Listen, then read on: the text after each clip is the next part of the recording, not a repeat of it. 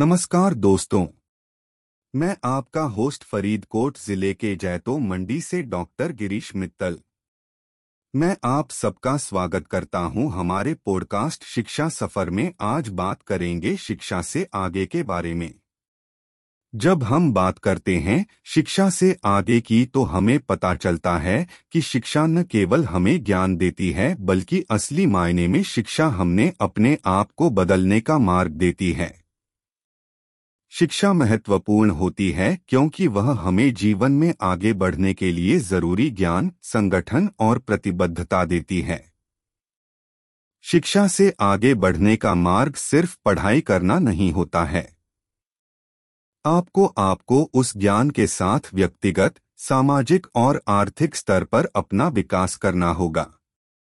आपको दिखाना होगा कि आप जीवन में उच्च उद्यमिता और उत्कृष्टता के साथ आगे बढ़ सकते हैं। आप अपने जीवन में बड़ी उपलब्धियों की राह चुनते हैं तो शिक्षा आपके पास सही उपकरण होना चाहिए। शिक्षा आपको अलग अलग रूपों में उपयोगी होती है, जैसे कि व्यवसाय, कैरियर या व्यक्तिगत विकास के लिए। अगर हम एक बहुप्रतिभाशाली, सक्षम और ज्ञानी जनसमूह बनाना चाहते हैं तो शिक्षा सर्वोत्तम उपाय होती है। शिक्षा